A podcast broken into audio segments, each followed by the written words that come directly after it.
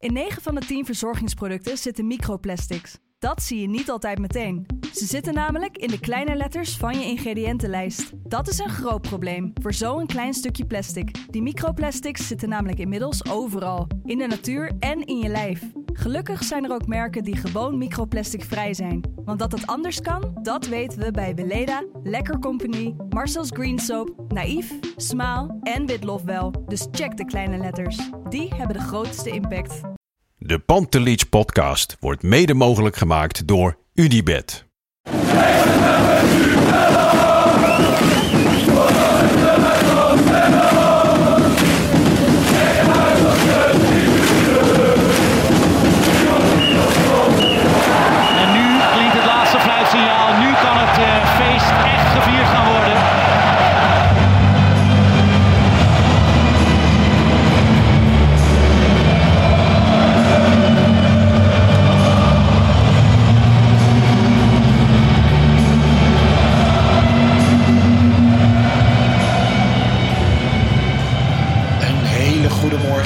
Je luistert naar een nieuwe Pantelich podcast wedstrijdeditie. We gaan het hebben over RKC Ajax. Ajax won gisteravond met 4-1 in Waalwijk. En eh, terugblikken doe ik samen met Jan Verdonk. Goedemorgen Jan. Yo, Hoe is het? ja prima, met jou? Ja, ook goed. Ik, eh, ik zat gisteren in het Mandenmakerstadion. Ik was daar. Wij hebben ook geprobeerd de wedstrijdeditie direct na de wedstrijd op te nemen vanuit de persruimte ehm, in het Mandenmakerstadion. Helaas hebben ze in Brabant nog niet zulke goede wifi. Nee, eh, zonder gein, de, de verbinding was niet zo heel goed. Dus we doen het lekker op zondagochtend. Ik ben eh, ja, eigenlijk wel fit, want toen ik thuis kwam ben ik eigenlijk direct naar huis gegaan, of eh, naar bed gegaan. Dus eh, ik Je zit hebt er rustig aangedaan. Ja, dat, in tegenstelling tot anderen denk ik in Amsterdam Mhm. en omstreken. Ja, er is natuurlijk veel gaande op ADE. Ik moet zeggen, ik was donderdagavond even met een vriend ergens heen. En eh, dat was gezellig. Maar verder heb ik er niet zo heel veel mee. Ehm, jij? Nee, ja, ik woon tegenwoordig in het, eh, in het oosten van het land, dus dan is het wat rustiger allemaal. Precies. Hey, eh, laten we het over de wedstrijd gaan hebben. Want gisteren ging Ajax richting RKC.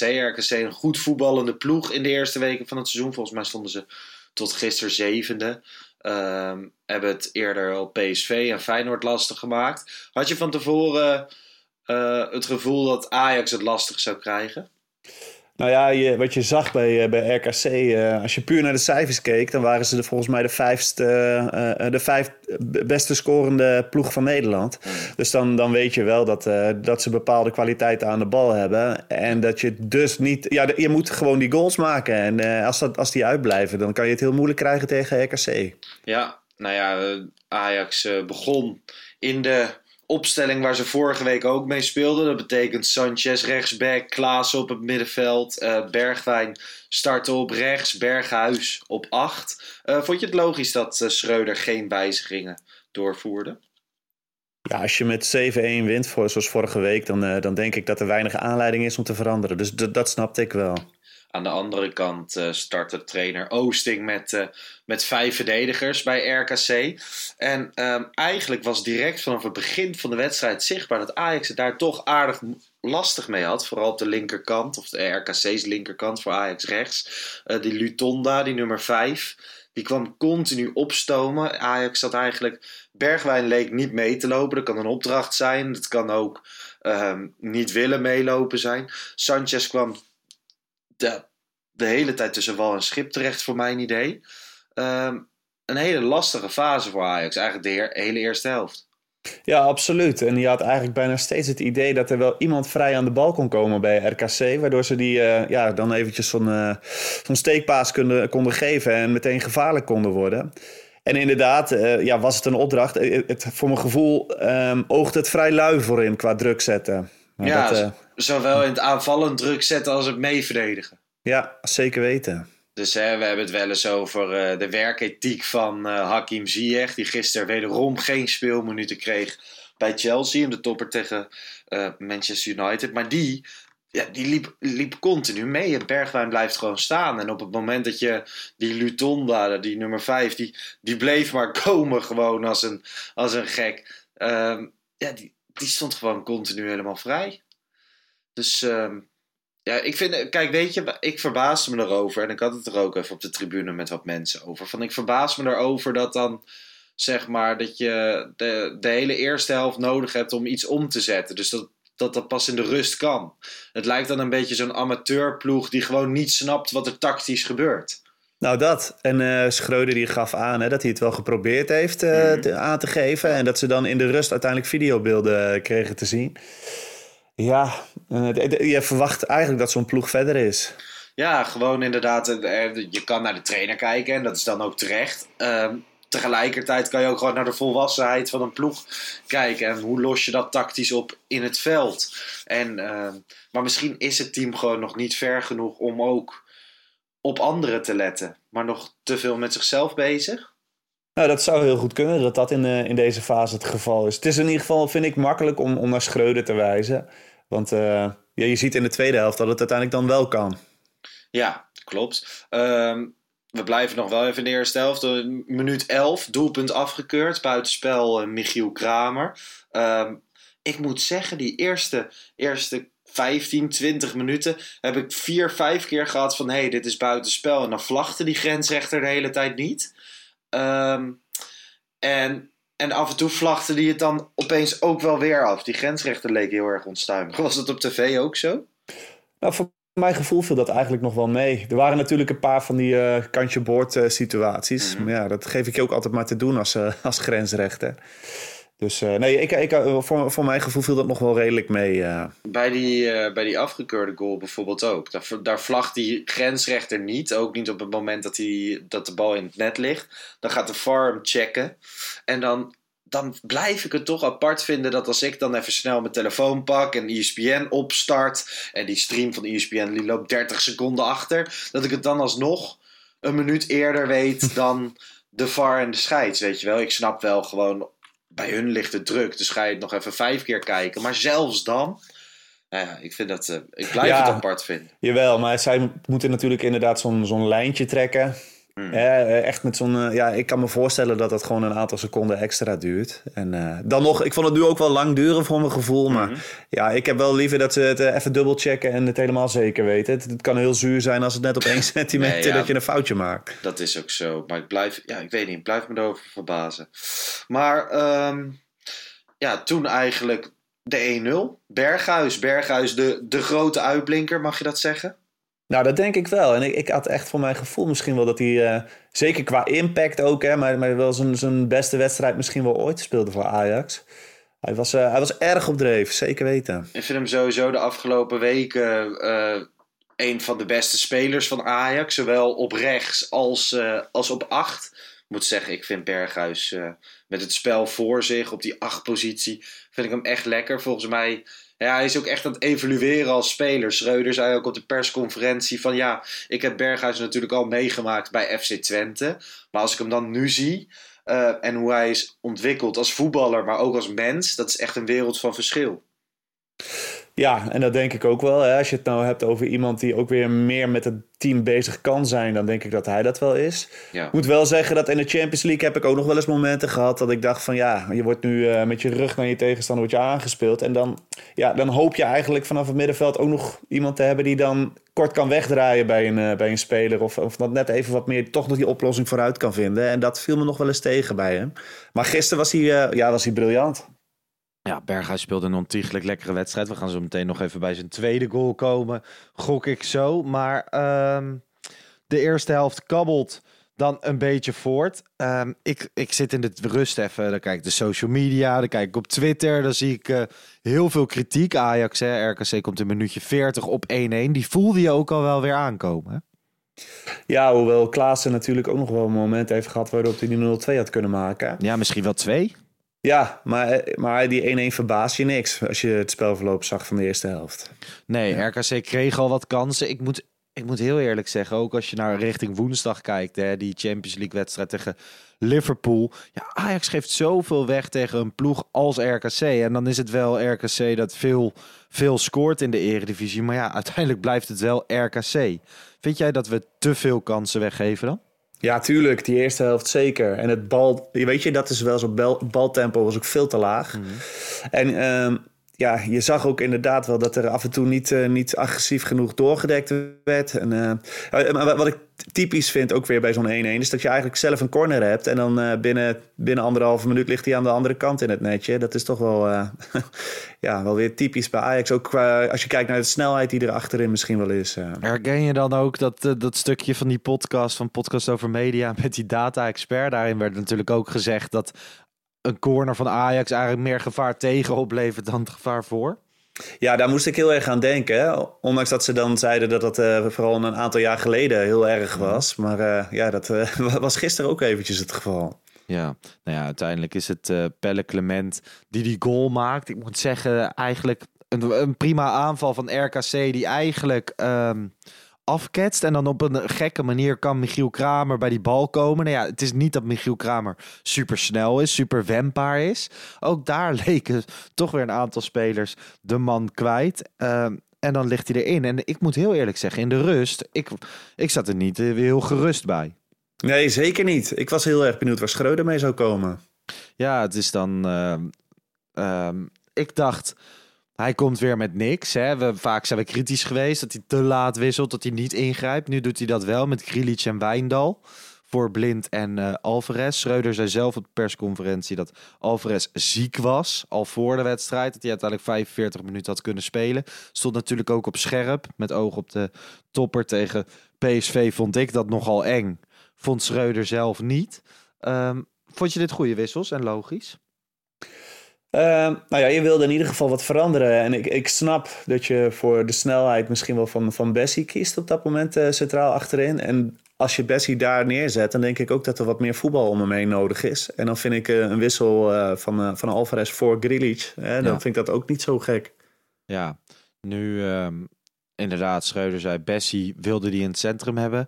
Ik twijfel nog steeds of die Grilic voor Alvarez had gebracht, mits die niet ziek was geweest. Maar... Um, wissels die, die goed uitpakken. Ik moet zeggen, ik vind Wijndal. Uh, iedereen, iedereen wil Wijndal zien opeens. Uh, maar ik vind hem niet per se supergoed of zo. Nee, die was gisteren nou ja, vond ik hem ook een beetje anoniem. Ja. Het, hetzelfde geldt wel voor, voor Sanchez, denk ik. Maar, um, Die ik vind ik dat... tot dusver heel matig, Sanchez. Ja, nou ja, weet je wat het... Ik, ik, als je naar zo'n jongen ook gisteren zit, weer, weer zit te kijken... dan denk je, dat is toch eigenlijk veel te modaal... om, om iemand daarvoor speciaal uit Mexico te halen. Dat is, ja, ik bedoel, het maakt, het maakt wel eens een, een sliding, hè. Zit er fel op en dan... dat ziet er allemaal heel leuk uit. Maar hij is ook heel vaak zijn man kwijt. Staat raar positioneel opgesteld. Um, inderdaad, klein beetje, klein beetje simpel allemaal. Ja. Maar goed, en uh, Wijndal dus ook, die nog niet helemaal fit is. Schreuder zegt dat hij er inmiddels wel tegenaan hikt. Um, maar ik vind de lofzang en het roepen om Wijndal in de algemene opinie wel een, uh, een apart, aparte flex of zo. Maar is het een roep om Wijndal of is het bij, hè, zoals je bij veel ziet, toch een, een, roep... Uh, om geen ja, blind? Ja, kijk, daar hebben we het natuurlijk ook al vaker over gehad. Ja.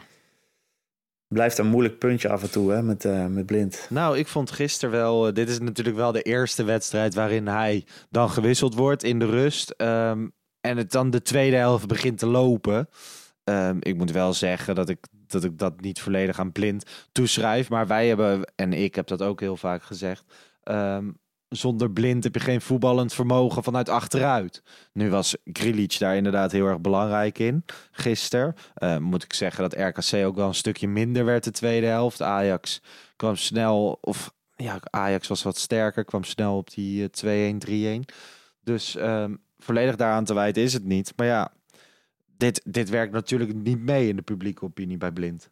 Nee, en, maar ik denk ook dat je gewoon ervan uit moet blijven gaan bij Blind. Dat hij van in, in 70% van de wedstrijden zal die van heel veel waarde kunnen zijn. Maar uh, er zijn wedstrijden waarin, die, uh, waarin zijn zwaktes echt te veel bloot worden gelegd. En dan uh, ben je ook meteen wel heel kwetsbaar met hem. Ja, ja ik, ik blijf me gewoon verbazen over zijn... ook gisteren hè, had je op een gegeven moment dat opstootje met, met Kramer. Ja. Rond minuut 43 vlak na de 1-1. Volgens mij het, het, was geen rode kaart, toch, voor Kramer? Nee, nee, nee, zeker niet. Nee, voor mijn gevoel ook niet. Ik had ook eigenlijk het idee dat er niet zoveel aan de hand was. Maar nee. dat kan, het kan natuurlijk wel pijn doen uh, als je vol uh, tegen de onderkant van iemands voet aankomt. Ja. Ja, hij was, hij was echt weer flink boos. Maar dat heeft hij, hij heeft dat de laatste tijd vaker. Hè? Hij is echt heel veel, eh, heel veel aan het zeuren voor mijn gevoel blind. Ja, dat, dat, dat eh, gevoel, hij zit er niet helemaal lekker in. Dat, dat kun je merken. Nee, dat kun je merken. Afgelopen week uh, zijn zijn documentaire in première gegaan. Die is binnenkort op Videoland te zien. Ik moet zeggen, eh, dit is niet geproduceerd door Ajax. Dit heeft het team rondom Daily Blind zelf, eh, zelf gemaakt. Daar ben ik wel benieuwd naar. Omdat je dan... Ja, hij, hij zegt volgens mij in die trailer dat hij... dat hij hoopt dat meer mensen de persoonlijke kant van Daily Blind leren kennen. En dat is toch een kant die we bij hem veel minder vaak zien. Ja, en uh, in voetbal is misschien ook wel te veel emotie om altijd uh, na te blijven denken over die persoonlijke kant. Ja. Nee, ja dat, dat, is jammer, hè? Vind, vind ik jammer soms, ja. maar, uh, maar zo, zo werkt het natuurlijk Maar ik wel. vind zeg maar bij sommige, sommige voetballers prik je er wel doorheen en zie je, zie je persoonlijkheid. En Blind is ook een persoonlijkheid. Alleen hij, hij lijkt af en toe wel gewoon getraind om niks te zeggen. Ja, ja, ik denk dat dat bij heel veel voetballers geldt. Daarom zijn we ook allemaal zo blij met, uh, met een Brobby. Uh. ja, Brobby die niet weet wie Hugo Borst is. Dat interview na de wedstrijd schitterend. Maar laten we eerst nog even naar de wedstrijd gaan. Die 2-1 van Berghuis. Uh, ik heb het wel eens over een geile paas. Maar dit was echt een hele geile goal, hè? Ja, dat was het zeker. Ja, maar weet je, en dat is het enige. Het biedt natuurlijk geen enkel aanknopingspunt voor de, voor de komende weken. Want het, blijft een, soort van zondagschot. Hooguit dat hij wel zegt van dat hij op basis hiervan misschien wat vaker van buiten de 16 gaat schieten. Ja. Het was uh, zijn 32e of 33e goal van buiten de 16 in de eredivisie. Uh, moet wel eens gezegd worden dat het vooral vroeger was. Hij zei zelf van ja, in mijn tijd dat ik met uh, Robin van Persie trainde... heeft Van Persie mij op een gegeven moment een statistiek laten zien... dat uh, schieten van buiten de 16 gewoon veel minder efficiënt is. Dus um, dat ik veel meer de 16 moest aanvallen. Dan zei hij lachend. Maar ja, deze bal kwam natuurlijk zo lekker. En hij raakte hem zo goed... Ja, dat, dat was wel even de kers op de taart wat betreft zijn avond. Ja, absoluut. En je, je zag wel hè, in die, in die uh, tweede helft. Uh, Grealish kreeg op een gegeven moment al geel. Omdat hij uh, fors agressief Mhm. doordekte. Timber deed dat regelmatig. Bessie stond af en toe al flink door te dekken. Dus er kwam van RKC veel, vaak, veel minder vaak een mannetje vrij aan de bal op het middenveld. Dus Ajax kwam goed aan voetballen toe. En dan was het eigenlijk ook wel wachten op kansen. Ja. Nou, en dit zorgde natuurlijk voor een totale omkeer. En, en ja. daardoor kreeg Ajax het de rest van de avond heel makkelijk. Ja. Brobby uh, maakt twee doelpunten, minuut 62 en 81. Moet eerlijk zeggen dat ik uh, van de eerste helft van, uh, van Brobby best geschrokken ben. Hè. We, in het algeheel was Ajax niet goed, maar ik vond Brobby ook echt heel erg matig. Eigenlijk deed hij nagenoeg niks goed. Heel af en toe werd hij ingespeeld, liet hij de bal vallen. Maar is Klaassen niet de nummer 10 die dan de bal oppikt? Dus dat, dat werkt ook niet helemaal. Alfred Schreuder zei zelf op de persconferentie dat hij vond dat Klaassen Robbie heel erg goed uh, ja, dat aanvult. Dat vind ik eigenlijk helemaal niet. nee. Nee. Ja, ik vind dat Nou echt ja. een heel raar koppeltje. Ja, maar hij- ja, hij heeft Schreuder... Want ik heb dat stukje niet, niet gezien of zo van Schreuder. Heeft hij het ook nog verder uitgelegd? Nee, hij zei dat, dat die Klaassen en uh, Robbie complementair aan elkaar vindt. Dat Berghuis dat ook zou kunnen. Maar ik miste in de eerste helft, heel eerlijk, eh, heel erg gewoon een, een zwervende tien door omheen, zeg maar. Ik, ik had het gevoel dat als Kudus op 10 had gelopen, dat hij dat soort balletjes juist zou oppakken. Dus Bobby inspelen, die laat zo'n bal heel makkelijk vallen. En dan eigenlijk wat hij doet, is die bal gewoon 1, 2 meter terugleggen en de centrale verdediger vasthouden of afdekken, waardoor die bal gewoon vrij en stil ligt. Maar ja, dan moet je wel een 10 hebben die de bal oppakt. En ik Ja, je wil wil Kudus die- daar toch een keer zien. Precies, je wil die beweging omheen zien. En dan het liefst iemand die heel kort... eh, eh, ja, Ja, met om die hem bal- heen speelt. Ja. Ja. en inderdaad in de kleine ruimte Precies. iets kan. En Ja. Klaas is natuurlijk een loper en een eindstation en die komt in de 16. Maar ik vind, ik vind dit... Ik vond dat zo raar dat Schreuder dat zei. Ik bedoel, hij is de trainer en ik ben Lars in, in de woonkamer in Hilversum. Maar ik dacht van ja, hoe, hoe dan? Ja, maar of bedoelt hij dan op die momenten dat Klaassen die kansen heeft op 0-2? Want als hij er twee inschiet, dan, dan hebben we natuurlijk een heel ander gesprek misschien wel over de rol van Klaassen gisteren.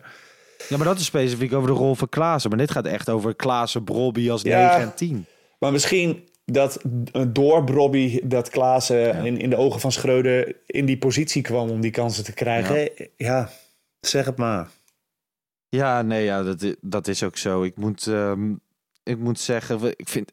Ik heb, ik heb echt niks tegen Klaassen en ook niks tegen Brobby. Ik vond gisteren gewoon zeker de eerste helft niet werken. Uiteindelijk scoort Brobby twee keer. Je zag hem heel erg blij zijn. De eerste vierde die met Kudus. ehm, sprong bij hem in de armen. Vind je dat dan mooi? Ja, tuurlijk. Ehm, ja, weet je, eh, als er gescoord wordt, dan veranderen mensen in rare wezens. Maar dan zie je denk ik ook wel de, de puurheid bij jongens. Ja. Dus ga nou niet zeggen dat dit ingestudeerd is of zo. Dit, dit, dit is gewoon mooi om even te zien. Ja, Kudus eh, liep al eh, eigenlijk sinds minuut vijf of zo liep hij daar warm achter de goal. Dat is iets Duits, hè? Dat heeft die Duitse assistenttrainer heeft dat meegenomen. Ehm, dat die wisselspelers gewoon de hele wedstrijd moeten warm lopen. Ja, nou ja, en er zal eh, vast over nagedacht zijn. Ja, in Duitsland is het heel normaal, maar hier zie je het eigenlijk, eigenlijk zelden. Maar het lijkt mij gewoon verschrikkelijk irritant. Want je, hè, je ziet ze op een gegeven moment, het is natuurlijk ook niet 90 minuten lang volle bak warm lopen. Dus ook een beetje labbekakkerig daar zo langs die, langs die achterlijn hobbelen. En dan komt er weer zo'n conditietrainer aan. Benno heet hij geloof ik. En die gaat ze dan even aansporen. Maar goed, eh Kudus liep daar dus toevallig. Bobby springt in zijn armen. Mooi. Bij de tweede goal, wederom een eh, prima goal. Schiet het weer in de kuit van Bobby. Die korte spieren blijven een probleem. 90 minuten blijft een probleem. Ehm, mooie goal. Berghuis komt aansliden. Ber Bergwijn denkt, ik spring even vol op zijn chest. Was wel een, een komisch moment. Ja, dat was een komisch moment. Het is net wat ik, wat ik zeg. Hè? De mensen die veranderen in rare wezens op het moment dat er gescoord is. Ja. Dus eh, ja, laat het maar gebeuren. En we hadden het net even over het eh, terugverdedigen van Bergwijn. Wat vond je van Bergwijn in aanvallend opzicht? Ja, ik, weet je, ja, je, kan, je ontkomt er niet aan om aan zijn prijskaartje te denken. Hè? En dan denk ik, eh, je verwacht eigenlijk wel wat, eh, wat meer in zo'n wedstrijd van hem. Ja, gewoon die eerste weken van het seizoen, hè, die goal in de Johan Cruijffschaal. En een week later maakte hij precies dezelfde. Toen heb ik ook een paar keer gezegd van ja, maar dit is gewoon fraude. Als hij dit doet ehm, en hem zo, ja, dan is hij gewoon een fraudeur in de eredivisie. En dan trapt hij er de 25 plus in. Maar nu is het echt al enkele weken even wat minder. Hij komt ook lastiger zijn mannetje voorbij. Ehm, en, en bij dit soort spelen is het natuurlijk wel, de, ze leggen veel risico in hun spel. Dus als het niet gaat, dan gaat het ook even echt niet. Ja, klopt. Ja, weet je, ik ben nog steeds hartstikke blij met hem hoor. Maar eh, ja, de, de, vooral in het druk zetten en eh, het meeverdedigen gisteren. En dan, eh, dat- dan, dat, dat viel me tegen. En dan, als hij dan ook nog eens aan de bal relatief weinig levert, dan ja. Dan is het te weinig. ja. Ja, dan wordt het snel te weinig. Daar, daar ben ik het met je eens. Ik vond ook nog, hè, we, we hebben Bergwijn gisteren een tijdje op links gezien, maar ook weer Tadic. Hij wisselde het om na rust. Ehm, voelt voor mij een beetje de weg van de gulden, of de gulden middenweg en gewoon een so- soort compromis. Van oké, speel dan maar allebei een tijdje op links. ja, voor mij ook. Ik ben benieuwd hoe hij dat de komende wedstrijden gaat doen. Of hij dan hetzelfde doet. Ik moet wel zeggen dat Tadic op, eh, op rechts, hij, af en toe kwam er wel... Hij zakte dan iets meer in en dan, dan gaf hij nog die steekbal af en toe. Toen kwam hij nog wel redelijk, eh, liep dat. Maar eh, ja, eh, zolang er geen echte rechtsbuiten is die daar eh, de, duidelijk de beste is... zul je dit blijven zien, denk ik. Ja, maar dan, ik neem toch aan dat je dan gewoon. Hij, hij heeft ongetwijfeld een voorkeur, Schreuder. Hè, van oké, nou ja, doe dan maar Bergwijn op rechts en Tadic op links. Maar dat, dat gewissel en een compromis van, nou ja, dan mogen jullie allebei wel een helftje op links. Alsof je die andere helft niks hoeft te doen op rechts. Dat voelt voor mij gewoon een beetje gekkig of zo. Maar goed. Ja, maar hij voelt misschien... En ik weet niet, heb jij ook het, het idee dat hij soms een beetje te veel een pleaser is? Ja, ja zeker. Ik, Ja. Heb, ik heb het idee dat hij daarin niet een duidelijke keuze durft te maken en iemand durft teleur te stellen. En, eh, want ze willen gewoon allebei niet op rechts spelen. Dat lijkt me inmiddels wel een klein beetje duidelijk. Klein beetje heel erg duidelijk. Maar ehm, ja, de- maak gewoon een keuze.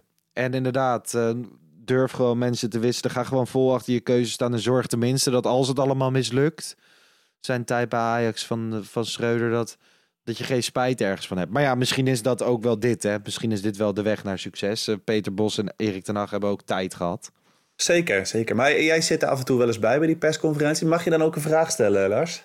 Ja, ik moet zeggen, dat is, ehm, dat is verdomde. Ik heb het daar ook wel eens met Mart over. Mart van FC Afkikken, die gaat nu altijd naar PSV.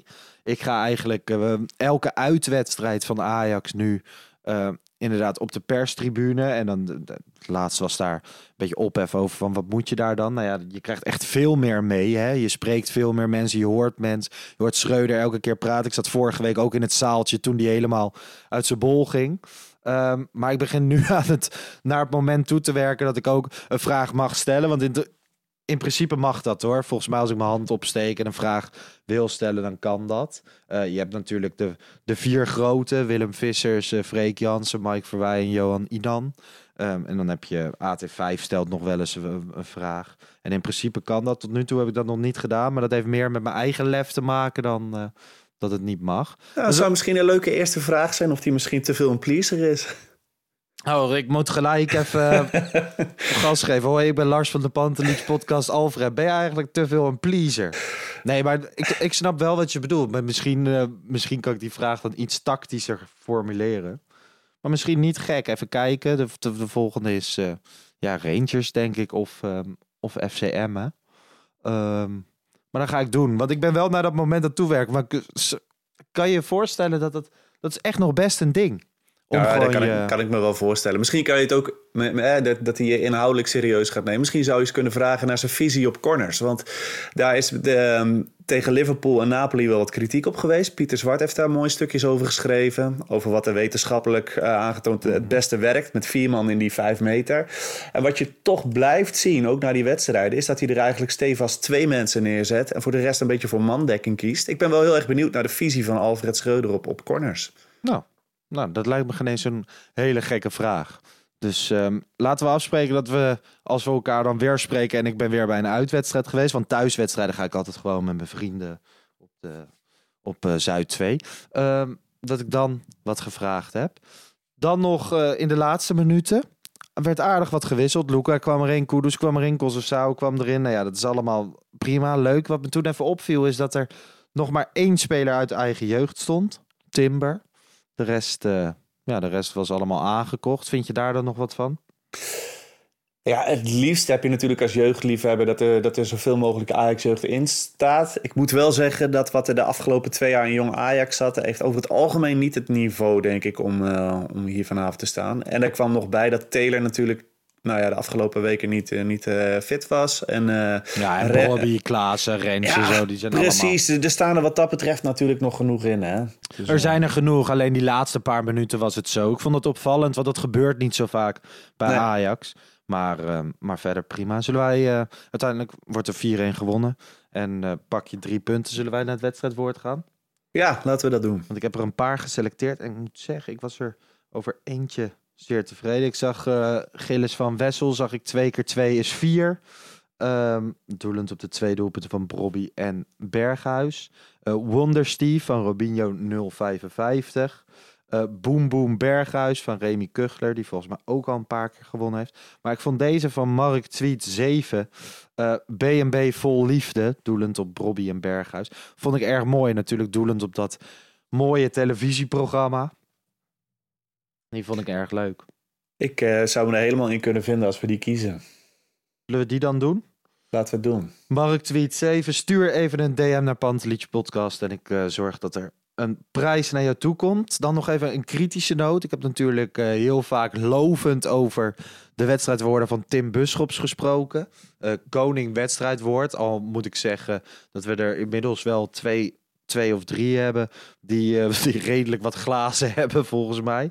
Maar eh, Tim Busschop stuurde al in de, wet, in de rust donkere wolken. Ja, en en Jan, dan moet ik toch wel even zeggen, een wedstrijdwoord gaat over een hele wedstrijd, hè? niet over een helft.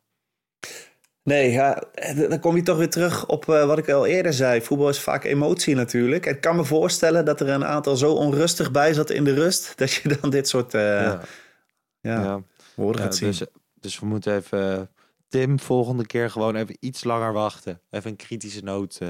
rustig blijven ademen. En over rustig gesproken zat Schreuder er een beetje rustig bij trouwens in de persconferentie. Ja, ik vond eh, Berghuis kwam eerst. Die was echt heel erg vrolijk en eh, die zat er echt lekker in. Is natuurlijk sowieso een opgewekt en leuk ventje sinds hij bij Ajax speelt. Ehm Schreuder was, was echt weer de rust zelf.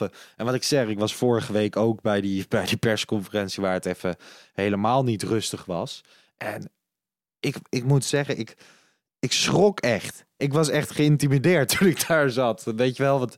Want ja, hij kijkt ook zo'n zaal rond. Ik zat in mijn eentje aan zo'n tafeltje. En af en toe heb je het... Je had echt het idee dat je toegesproken werd. Terwijl Freek stelde een hele normale vraag. Dit was natuurlijk voorbereid. Eh, volgens mij had hij ook een blaadje met al die feitjes en zo voor hem liggen vorige week. Hij wilde het echt even kwijt. Moet zeggen dat ik een eh, groot deel van zijn verhaal wel snapte. Sommige dingen ook niet. Want bijvoorbeeld, eh, we- mijn zaakwaarnemer heeft geholpen bij transfers. Dat klopt. Dat is heel normaal in voetbal. Ja, dat is heel normaal. Het is ook heel normaal dat als aankopen als Ocampos, et cetera, tegenvallen, dat media kritisch wordt. Ik vind het wel grappig dat, eh, dat de algemene tendens die ik teruglas, hè, of ehm Valentijn Driessen stelde nog wat kritische vragen vorige week, maar eigenlijk hij was helemaal niet degene die het veroorzaakt had. Veel mensen richten hun pijlen weer op de T, op de Telegraaf, maar het was eh, een ander medium dat een niet zo'n leuk artikel volgens Schreuder had geschreven. Het ging over Wijndal en Bobby die niet zoveel speelden. Stond in Ja. het Algemeen Dagblad. Ehm, maar ja, het, werkt wel intimiderend. Maar gisteren was Schreuder eigenlijk weer heel rustig. En zo komt Schreuder wel ook op mij over. Gewoon in al die weken hoor. Vorige week liet hij zich even gaan. Misschien moet je af en toe ook op je strepen staan. Ik had geen eens het idee dat het heel erg op, op de journalisten gericht was. Maar misschien nog wel meer naar boven. Eh, van de Sar, Huntelaar, Hamstra. Had jij dat ook?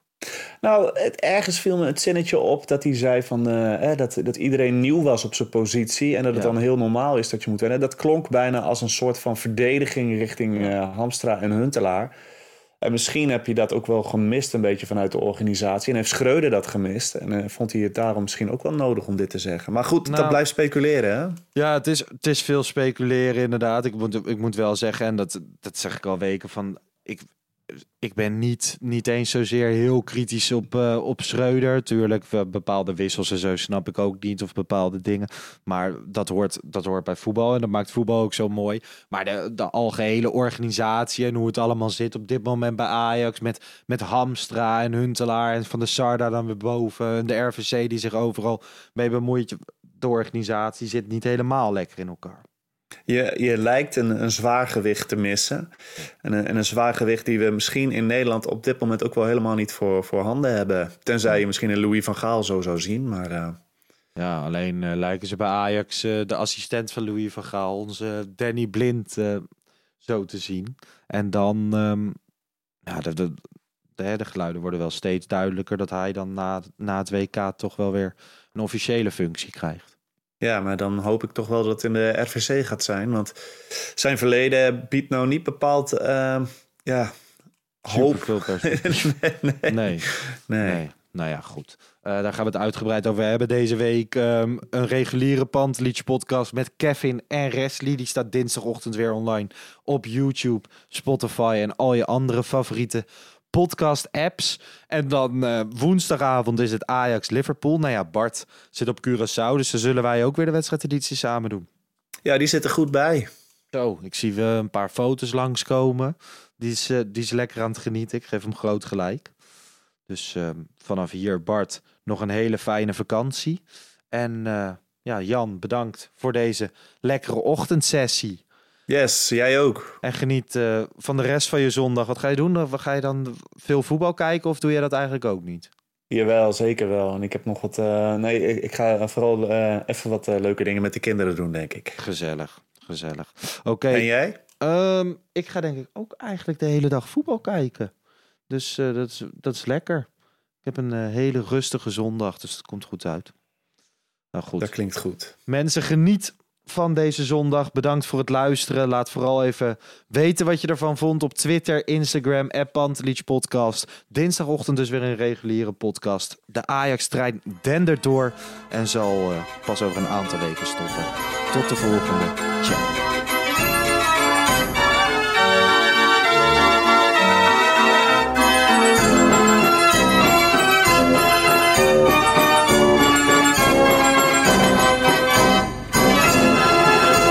Let's go Ajax.